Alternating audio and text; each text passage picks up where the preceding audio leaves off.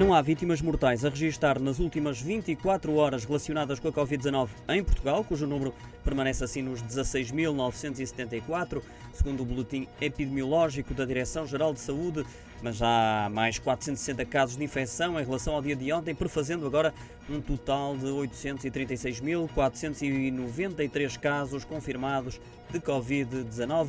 A DGS revela ainda que dos 460 novos casos, 212 são no norte do país, 41 no centro, em Lisboa e Val do Tejo há mais 133, 10 no Alentejo, mais 37 no Algarve, 12 nos Açores, mais 15 casos confirmados de Covid na região autónoma da Madeira. Atualmente, 324 infectados com o vírus estão internados, dos quais 89 se encontram em unidades de cuidados intensivos. Destaque ainda para mais 545 pessoas totalmente recuperadas.